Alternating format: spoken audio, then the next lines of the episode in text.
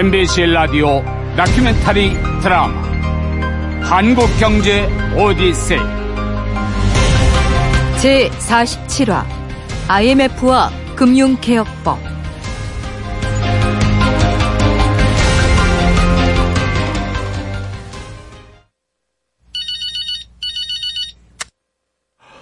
예, 부총리입니다. 부총리님, 윤중현 실장입니다. 아, 그래요, 윤 실장. 서강대학교 조윤재 교수가 부총리님을 꼭 뵙고 싶답니다. 아, 조윤재 교수. 예. 과거 IMF하고 IBRD에서 10년 이상 근무한 학자입니다. 지금 서강대 국제대학원 교수이십니다. 부총님께서 시간 내주시면 언제라도 마시겠답니다. 음, 그런데 어쩐 일로? IMF 행과의 관련해가 꼭 드리고 싶은 말씀이 있답니다. 음, 그래. 내가 지금 국회로 가봐야 하는데, 알겠소. 일단 국회에 갔다가 전화하리다. 1997년 11월 16일 서울에서 강두시 IMF 총재화의 극비 회담이 있던 날 아침 강경식 부총리는 갑자기 젊은 교수 한 사람을 만납니다. IMF 쪽에서 일하셨다고요? 예. IMF에서 경제연구원 일을 했고, IBRD에서도 잠깐 있었습니다. 국제 금융 문제를 잘 아시겠군요. IMF 속성도 잘 아실 테고. 예, 부총리님. 아, 그래서 신뢰를 무릅쓰고 급히 뵙자고 했습니다. 아, 정부가 지금 IMF행을 검토하고 있는 건 맞습니까? 맞아요. 검토하고 있습니다. 부총리님, IMF 구제금융 받아서는 안 됩니다. IMF 협정 조건이라는 게 너무나도 비인간적입니다. 국격은 내던져야 하고 자존심 말도 못하게 구겨질 겁니다. 부총리님도 잘 아시지 않습니까? 음, 알고 있지만 정 어려울 땐 하는 수 없잖소. 아, 물론 그렇습니다만 안 갈 수만 있다면 가지 말아야죠. 그쪽에선 분명히 가혹한 대가를 요구할 거고 그 대가는 우리 국민들이 치를 수밖에 없습니다. 지금은 그 갈림길에서 결정을 해야 할 때가 온 것 같습니다. IMF 구제금융이 아닌 다른 대안도 있지 않습니까? 국제금융기관의 지원 금융을 받는 것도 한 방법입니다. 이번에 그동안 재경원 금융정책 실에 그런 제안을 한 분이 교수님이셨군요. 예, 맞습니다. 저였습니다. IMF에 안 가고도 자금을 확보할 수 있는 유일한 방법이라고 생각했습니다. 최악의 상황만 아니라면요.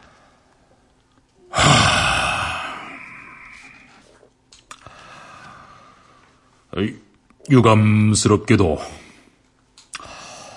그런데 이미 최악입니다. 아, 예. 예? 너도 금종실을 거쳐온 교수님 아이디어에 동의했고 무슨 수를 써서라도 IMF에는 안 가려고 했습니다. 하지만 그런 방향으로 가더라도 문제는 남습니다. 예컨대 국내 모든 금융기관들의 채무 상태라든가 모든 정보를 외국의 민간은행에 넘겨줄 수밖에 없습니다.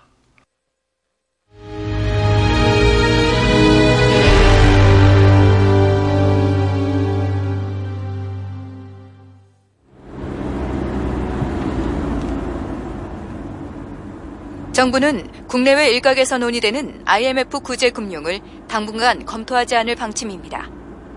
재정경제원 고위 관계자는 15일 IMF 구제 금융은 최후의 수단이라며 외화 차입난이 심화된 것은 사실이나 김비서 라디오 끄게.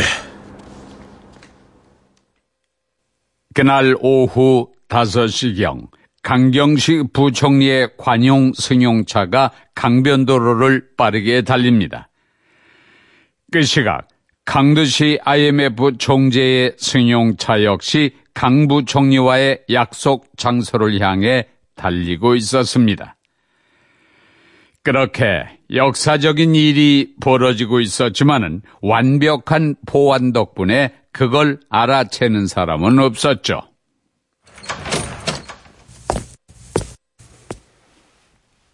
아, 먼길 오시느라고 고생하셨습니다, 총재님. 하, 감사합니다. 제가 다니는 여행길은 항상 먼 길입니다. 1997년 11월 16일 서울 강남구 삼성동 인터콘티넨탈 호텔 강경식 부총리와 강드시 IMF 총재의 밀담이 시작된 건 오후 6시 30분경이었다. 우리 IMF가 얼마나 지원하면 될까요? 아, 어, 우선 급한 대로 100억 달러 정도면 될 것 같았는데 어, 11월 중순으로 접어들면서 달러 유출이 심화되고 금융기관들이 부도를 막기 위해 상당량의 달러를 이미 소진한 상태입니다. 아, 자세한 내용은 이경식 한국은행 총재가 말씀드리겠습니다. 얼마나 필요합니까? 이경식 한국은행 총재가 손가락 3개를 펴보였다. 30억 달러요? 아닙니다. 이 300억 달러가 필요합니다. 어, 300억 달러라. 음, 한국 경제 규모라면 그 정도 돈 있어야겠죠. 그런데 조건 있습니다. 아, 예, 말씀하시지요. 대통령 당선자 동의 필요합니다. 뭐 선거가 아직 안 끝나서 그건 불가능합니다. Now, 후보들이 동의해주면 됩니다. 왜죠?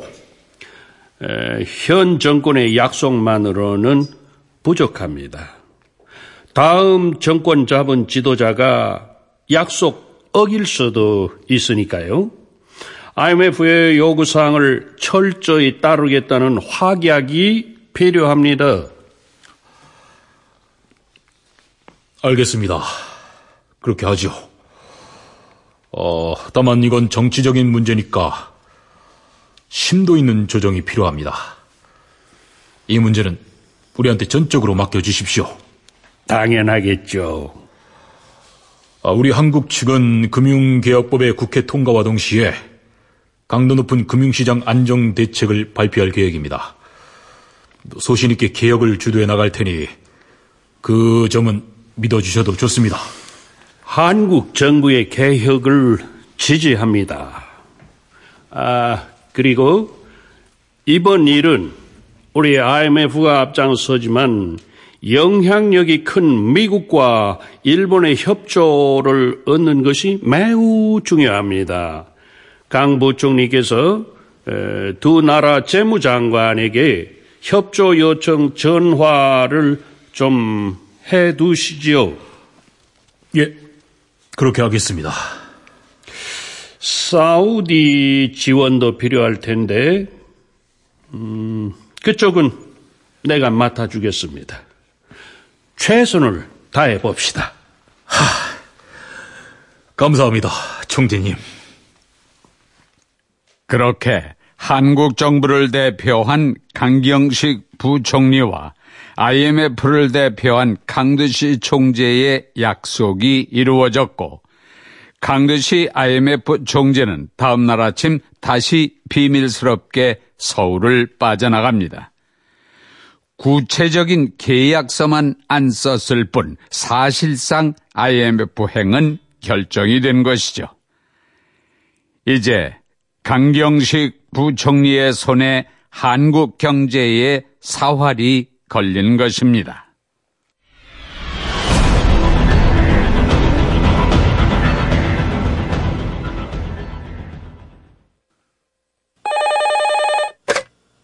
여보세요? 경제수석입니다. 나 부총리입니다. 오래 기다렸죠. 그날 밤 10시. 강경식은 2시간여 걸린 강드시 총재와의 회담을 끝내고 국회 예결위로 가는 차 안에서 김인호 경제수석에게 전화를 걸었다. 강두시 총재하고는 얘기가 잘 됐어요. 성공적입니다. 아, 그래요? 그거 잘 됐습니다. 전 꼼짝 않고 전화 기다렸습니다. 분위기는 어땠습니까? 좋았어요. 아주 우호적이었습니다. 아, 예. 어, 강두시 총재는 우리가 추진하고 있는 금융구조조정 노력을 아주 긍정적으로 평가합니다. 아, 그래서 우리가 유동성 위기를 넘길 수 있도록 IMF가 긴급 자금을 공급하고 구조조정 노력도 지원하겠다고 했어요. 아, 예, 예. 그 지원 규모는 어떻게 말씀하셨습니까? 어제 회의에서 결정한 대로 300억 달러 요청했습니다. 그랬더니 뭐래요?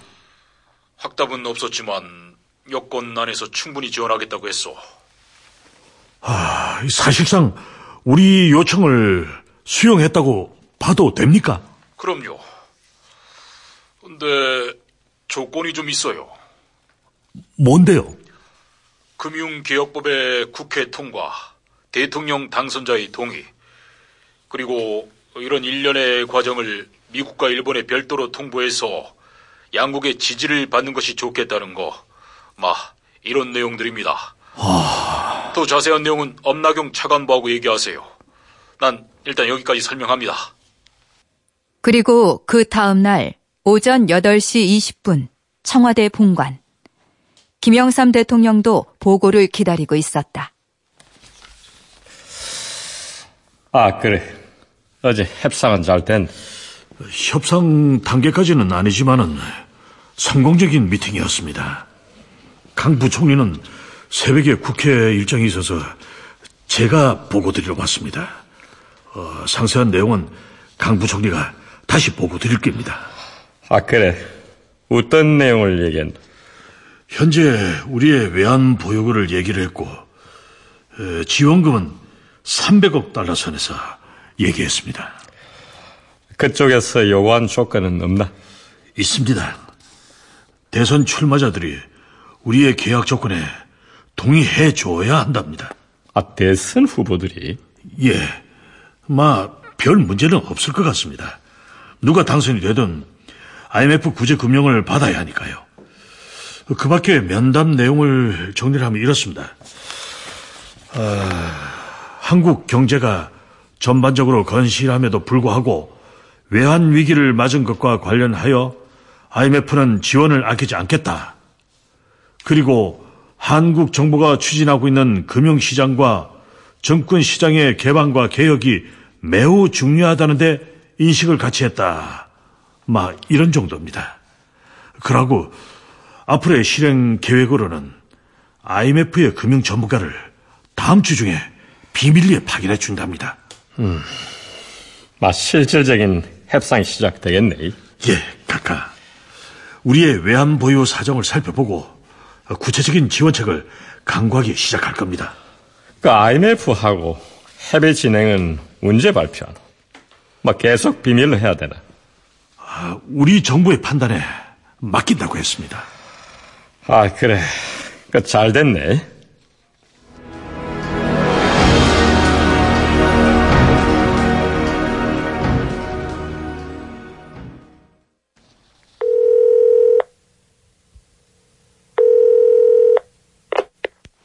김수석, 각하 보고는 잘 됐습니까? 아, 예. 보내주신 자료하고 어, 그동안 말씀해주신 내용은 다 보고를 드렸습니다. 어, 부총리 보고 일정을 한번 잡아볼까요? 그렇게 보고했으면 됐죠. 따로 보고할 것 있겠습니까? 이렇게 해서 부총리의 별도 보고는 이루어지지 않습니다. 훗날 IMF로 가기로 한 게 정확히 언제냐 또는 경제 관료들이 늑장 보고를 한 거 아니냐 이런 논란의 배경이 되죠. 11월 16일 강드시 총재와 만난 직후 부총리가 대통령을 만나서 직접 보고를 했더라면 어땠을까요? 아무튼 IMF 강두시 총재와의 협상 과정에서 중요하게 부각된 게 금융 개혁 법안의 통과 여부였는데 대선이 코앞인데 하필 이 금융개혁법이 뭡니까? 결국 재경원하고 한국은행에 밥그릇 싸움 아닙니까? 맞아. 왜 당신들 밥그릇 싸움에 국회를 끌어들입니까? 아니야 맞아요. 그즘 금융개혁법에 대한 정가의 대체적인 시각이 그랬다. 강경식 부총리가 강두시 IMF 총재를 만나기 전날인 1997년 11월 15일. 그날은 토요일이지만 강경식은 금융개혁 법안을 통과시키기 위해 마지막 노력을 기울이고 있었다.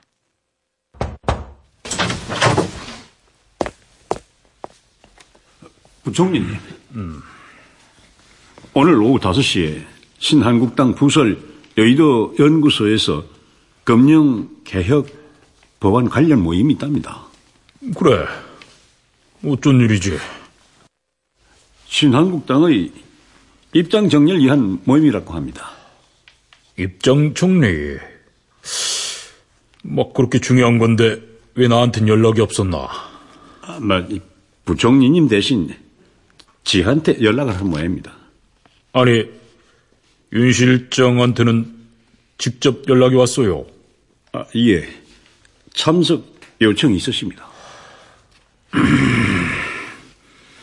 내가 요즘 따돌림을 당하고 있는 모양이구만. 실제로 강경식 부총리는 당시 자신이 여당 정치인들의 기피 대상 1호였다는 사실을 회고록에 밝혔다. 정식 초청은 없지만 그래도 같이 가보시는 게 어떻겠습니까? 아니야. 불청객으로 가봐야 무슨 이득이 있겠나. 일단 윤 실장만 가요. 회의 진행하다 문제가 생기면 나를 부르면 어떠냐는 정도 제안만 하고 초청도 안 할 정도로 불신이 깊다면 참석해서 말을 한다고 해서 무슨 효과가 있겠소. 알겠습니다. 대신 한국당 당직자들한테 전화로 설득해보지 뭐.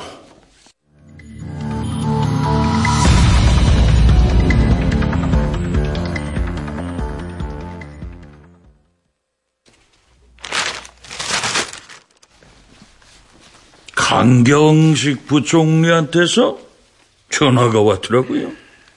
또 금융개혁법안 통과시켜달라는 거지요? 아, 이한동 대표를 설득해달랍니다. 여당이 돼가지고 속이 밴댕이 콧구멍 같아서야 원. 아니, 어, 누구 속이 밴댕이 콧구멍 같단 말입니까? 우리 당 당직자들 말입니다. 오늘 오후 5시부터 당 대책 모임 있잖아요. 그럼 웬만하면 강경식 부총리를 불렀어야지. 그 아래 금융정책실장만 오라고 했나 봐요. 책임 있는 부총리를 오래야지. 이 실장만 오라고 한 건 좀 지나쳤어요. 난 안 그랬어요. 근데 뭐 듣고 보니 그것도 일리가 있긴 합니다. 예? 부총리를 부를 것이지. 응? 어이, 시간이 벌써 이렇게 됐나? 응? 갑시다. 회의 시간 됐어요. 아, 예.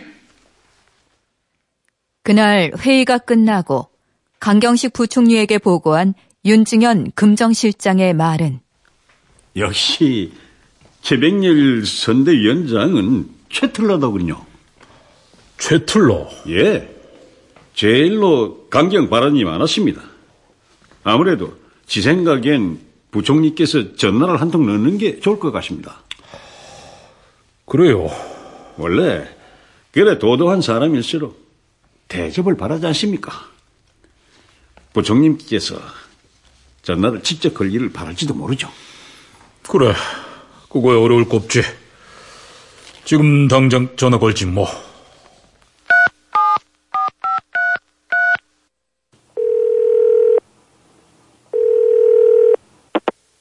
예, 최병렬입니다. 말씀하십시오. 아, 강경식 부총리입니다. 어. 아, 요즘 바쁘시죠?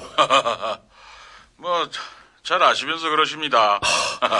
아, 그렇게 바쁘신데 불구하고 이렇게 전화 올렸습니다. 아, 실은 금융개혁 법안 말입니다. 아, 그 무슨 말씀 하시려는지 아는데요. 그 강 부총님도 아시지 않습니까? 현재 국가 경제 책임은 현직 대통령 몫입니다. 대통령은 신한국당 소속도 아니지 않습니까? 아, 그래도 여당 아닙니까? 지금 여당, 야당이 있나요? 대통령은 엄격하게 중립 지킨다고 했습니다. 어, 대통령이 우리 편이 아닌데 어떻게 우리가 여당입니까? 그래 놓고선 경제가 어려운 걸 왜 신한국당이 걱정해야 합니까? 우린 지금 집권당이 아니고 여당도 아니에요. 왜 우리가 덤터기를 씁니까? 아, 그것도 맞는 말씀입니다. 하지만 지금 나라 경제가 어려우니까 초당적인 협조를 부탁드리는 겁니다. 아, 그래서 국민회의나 자민연회에도 같은 부탁을 하고 있고요. 강 부총리님, 근데요. 작전이 별로 안 좋은 것 같아요. 작전이요? 그렇게 초당적인 협조가 필요하다면 김영삼 대통령한테 부탁 좀 하세요. 그렇게 중요하다면 왜 김영삼 대통령은 안 나서고 부총리 혼자서 총대를 메고 계십니까? 각하께서도 나름 애를 쓰고 계십니다. 내가 느끼기에 그런 움직임이 없어요. 내 말대로 그렇게 하세요. 우리가 지금 대선 앞두고 한 표가 아쉬운 마당 아닙니까? 이런 상황에서 우리한테 나서 달라는 건 좀 그렇잖아요? 음, 그럼 전 바빠서 이만 전화 끊습니다. 들어가십시오.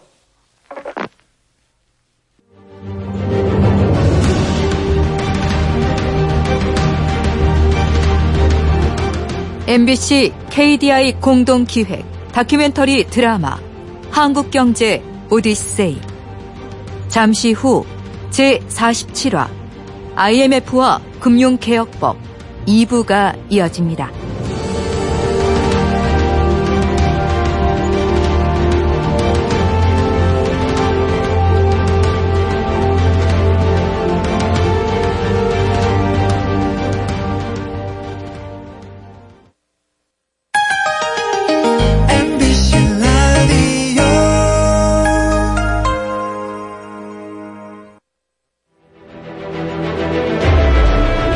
MBC 라디오 다큐멘터리 드라마 한국경제 오디세이.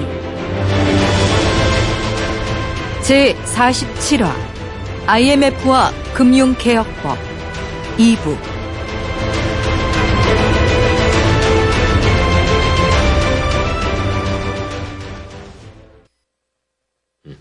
각하, 금융개혁 법안 관련해서 그 김대중 총재에게 전화라도 한탕 넣어주시면 어떻겠습니까? 아, 그치, 무슨 소리고.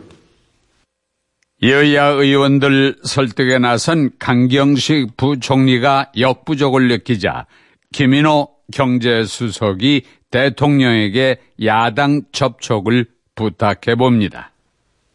강경식 부총리가 막판에 뛰고는 있는데 역부족입니다. 여야가 하나같이 강 부총리를 피하는 듯도 싶고요. 아, 정치라 하는 게 아니나. 원래 그런 거 아이가.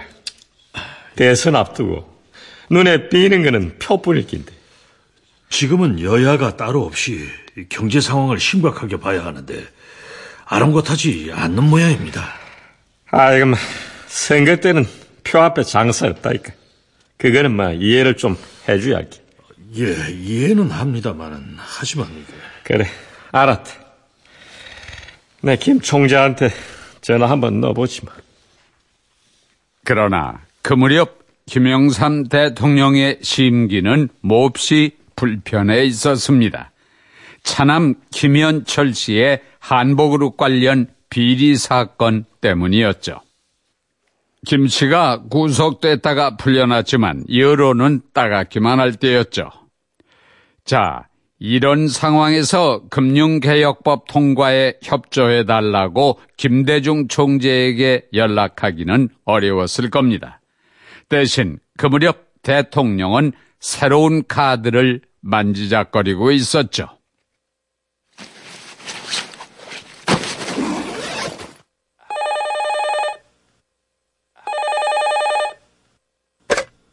여보세요? 서울 용산구 이촌동 임창열 통상산업부 장관 자택.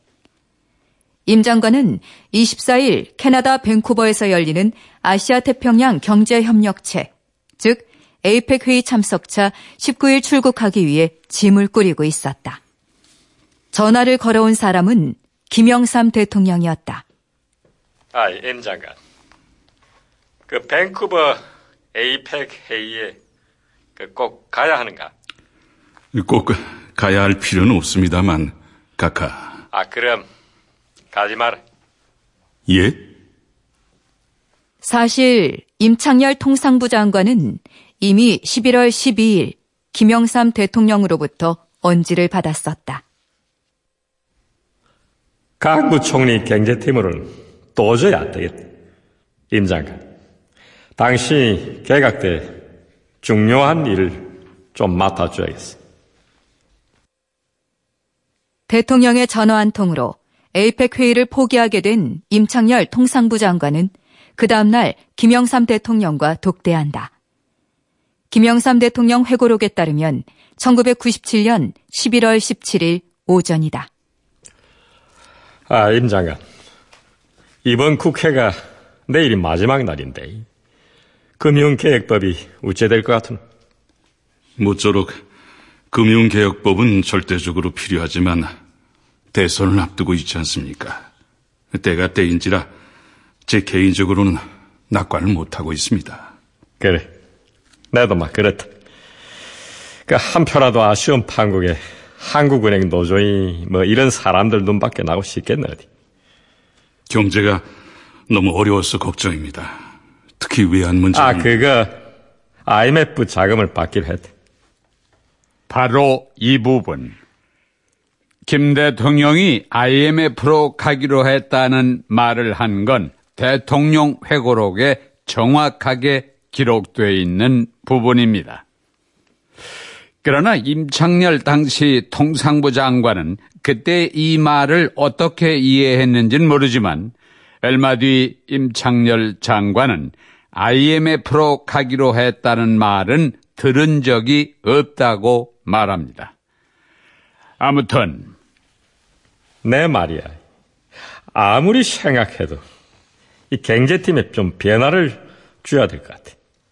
변화라면 경제팀 그 개각 말이야. 아 예. 그래서 말인데 그 임 장관을 경제부총리 겸 재경은 장관에 임명할 기니까 그리 알고 있어. 저를 부총리로 말입니까? 예, 알겠습니다. 그러니까 강경식 부총리를 경질하는 문제는 금융개혁법안 통과 문제와는 별개였다는 뜻인데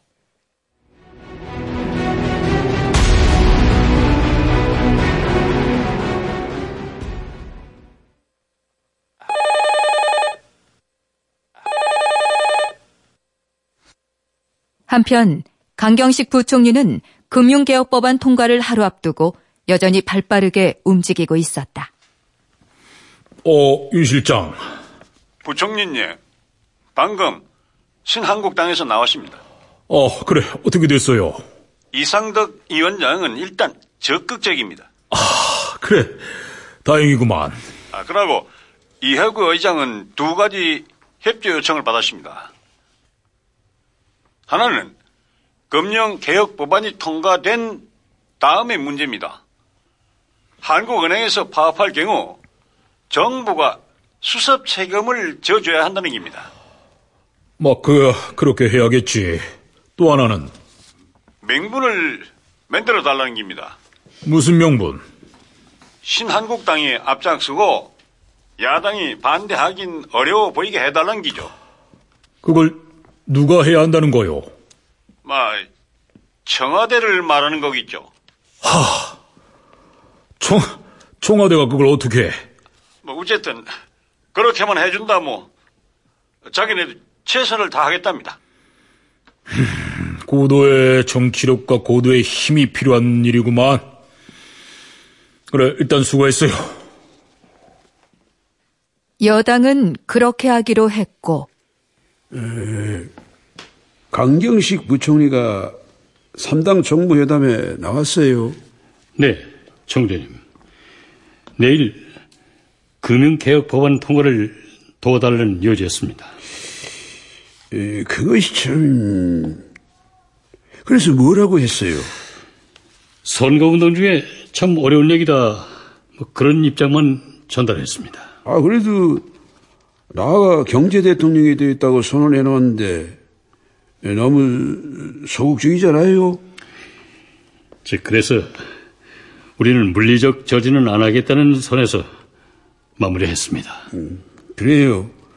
그것도 좋은 방법이죠.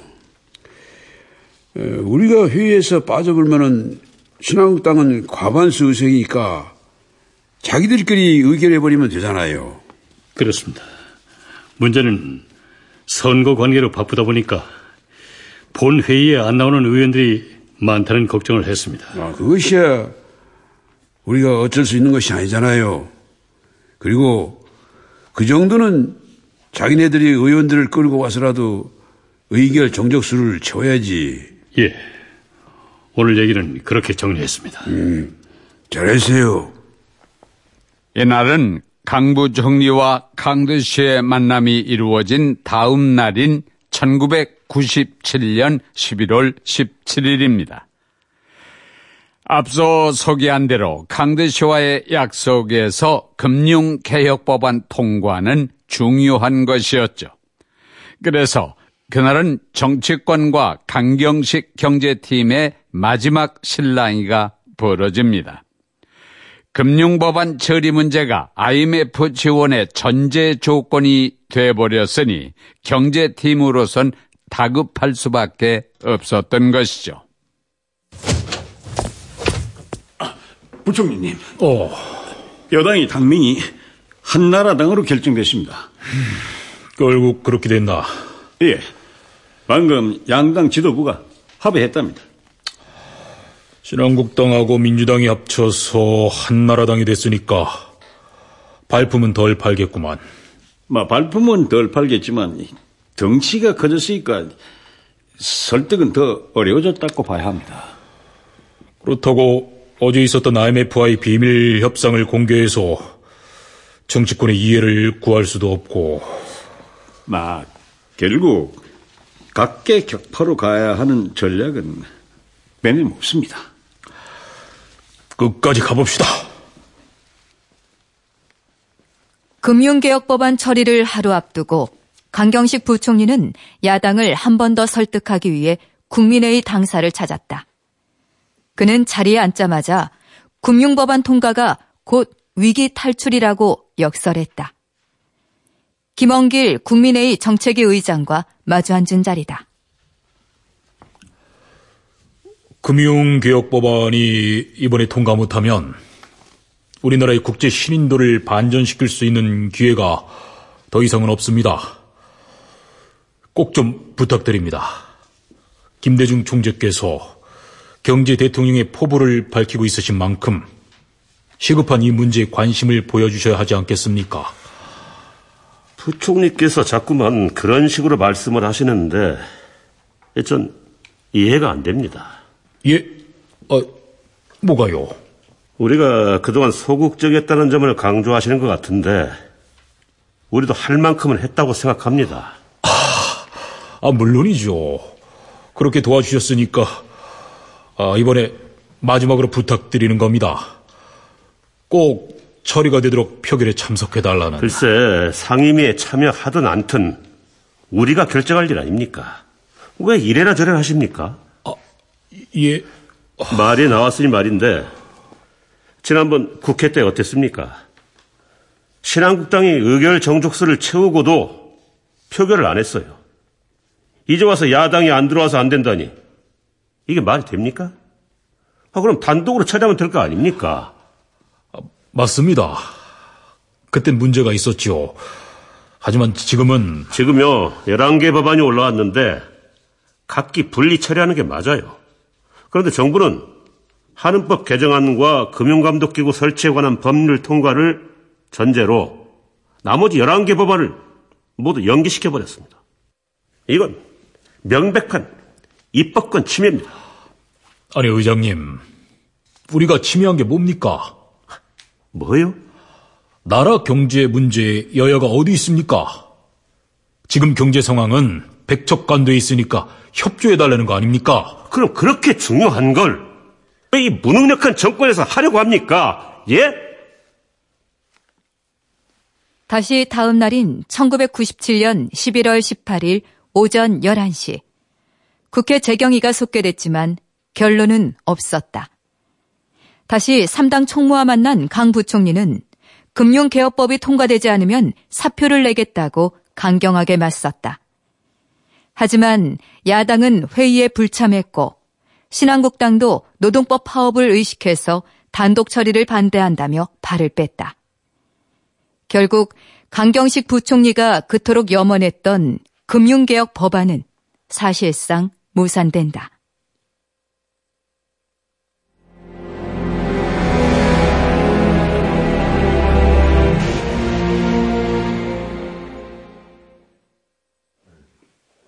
숨가봤던 1997년 11월 18일 금융개혁법안 처리가 무산되면서 강경식 부총리만큼이나 절망에 빠진 사람이 또 있었습니다.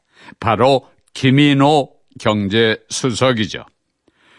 두 사람은 한 배를 탄 운명처럼 사실상 문민정부 후반의 경제팀을 주도적으로 이끌어온 사람들이었죠. 그들의 청와대 생활 마지막이 된 11월 19일 아침, 대통령 보고에도 두 사람은 함께 합니다. 아, 금융계획법이 제대로 통과 못되거는 유감이지만, 아우짝엔, 예, 카카. 이날 보고는 김인호 경제수석보다는 강경식 부총리가 주도적으로 대통령 보고에 나섭니다. 강 부총리는 전날 폐회된 국회의 금융개혁법안 처리 결과와 98년도 예산안 심의 결과 보고에 이어 IMF 행과 관련된 보고를 이어갔습니다. 어제 일본의 미치지카 대장상하고는 통화에서 우리가 IMF로 간다는 걸 설명했습니다. IMF로 가더라도 결국 IMF의 지원금을 많이 내고 있는 일본이 가장 큰 전주가 되어야 하니까 일본의 적극적 협조와 지원을 요청했습니다. 오늘 가깝게 보고하고는 바로 미국 재무장관 루빈과 통화를 하도록 되어 있습니다. 루빈에게도 이런 상황을 설명하겠습니다. 아, 그리고 더 이상은 IMF와의 합의 사실 발표를 미룰 이유가 없는 것 같습니다. 오후 5시 금융종합대책 발표 때 IMF와의 합의 내용도 함께 발표하겠습니다. 그래 하세요. 그런데 이상한 것은 그날따라 대통령은 과묵했습니다. 강경식 부총리의 회고록은 그 순간을 이렇게 적고 있죠. 대통령께 보고를 다 마치면 보통 몇 말씀 하는 것이 통례였다. 하다못해 수고했다라는 인사 정도라도 있게 마련이다. 그러나 이날은 달랐다. 보고를 다 마쳤는데도 아무 말 없이 1분 가까이 침묵이 흐른 후 대통령께서는 분위기 쇄신이 필요한데라고 혼잣말을 하면서 가만히 앉아 있었다. 무언가 기미가 이상하다고 느꼈지만 경제팀을 경질하더라도 지금은 때가 아니라는 생각에서 모른 척하고 그냥 일어섰다. 김수석하고 내가 자리에서 일어나 인사를 하는데도 대통령은 자리에 그대로 앉아 있었다. 이런 일은 처음이었다.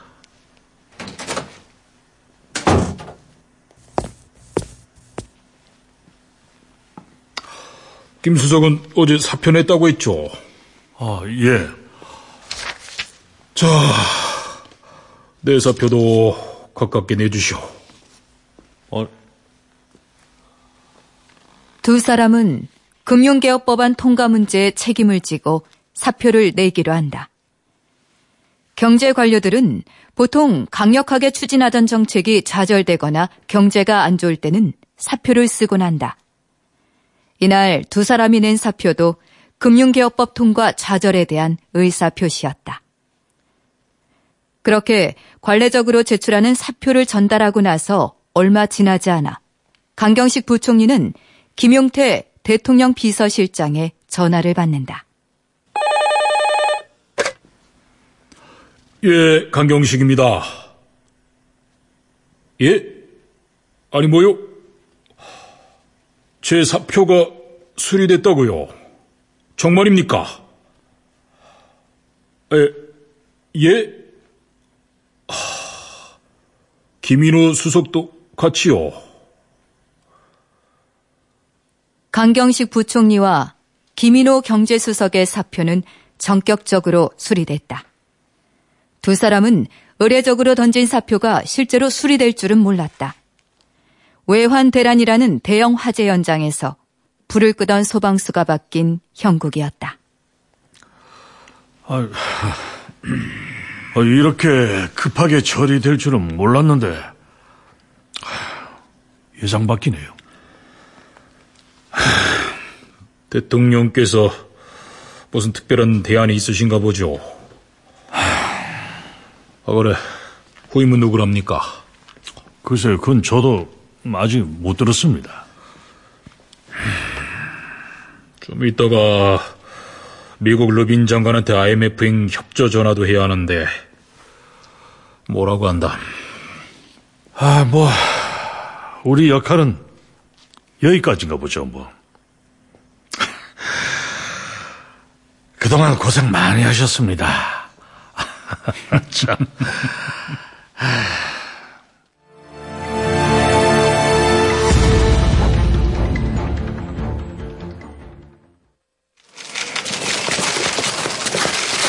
아, 경질 사유가 뭐라고 보십니까? 언제 경질 통보를 받았나요? 앞으로의 계획이 뭡니까?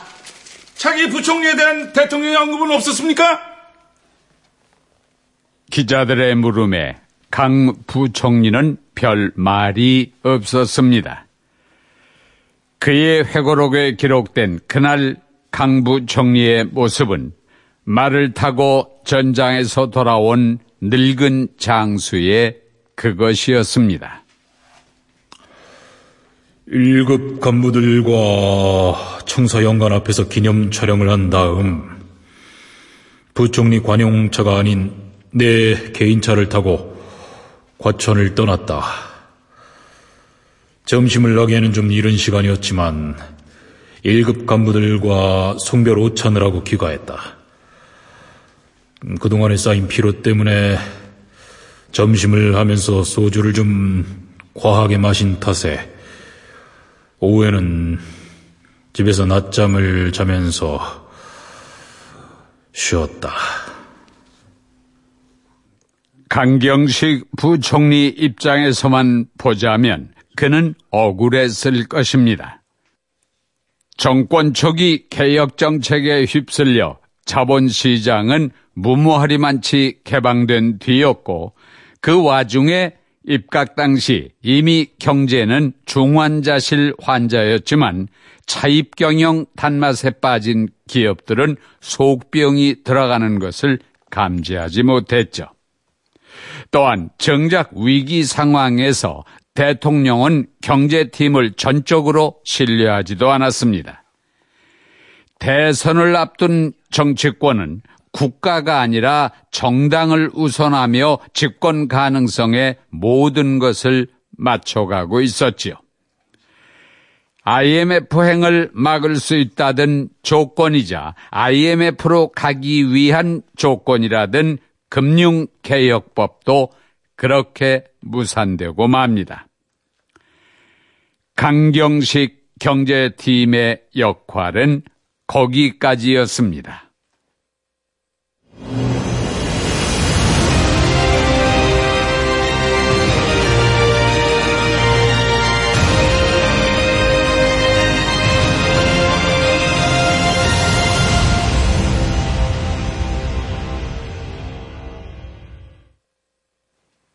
출연 이상훈, 황윤걸, 이원찬, 김용식, 김명수, 이우신, 이성, 이종혁, 이윤연, 송준석, 최석필, 김강산.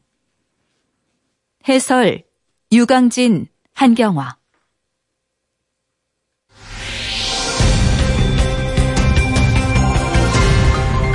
MBC KDI 공동 기획 다큐멘터리 드라마 한국 경제 오디세이. 제 47화 IMF와 금융개혁법. 극본 조수연 기술 최만식 음악 효과 차석호 연출 이승곤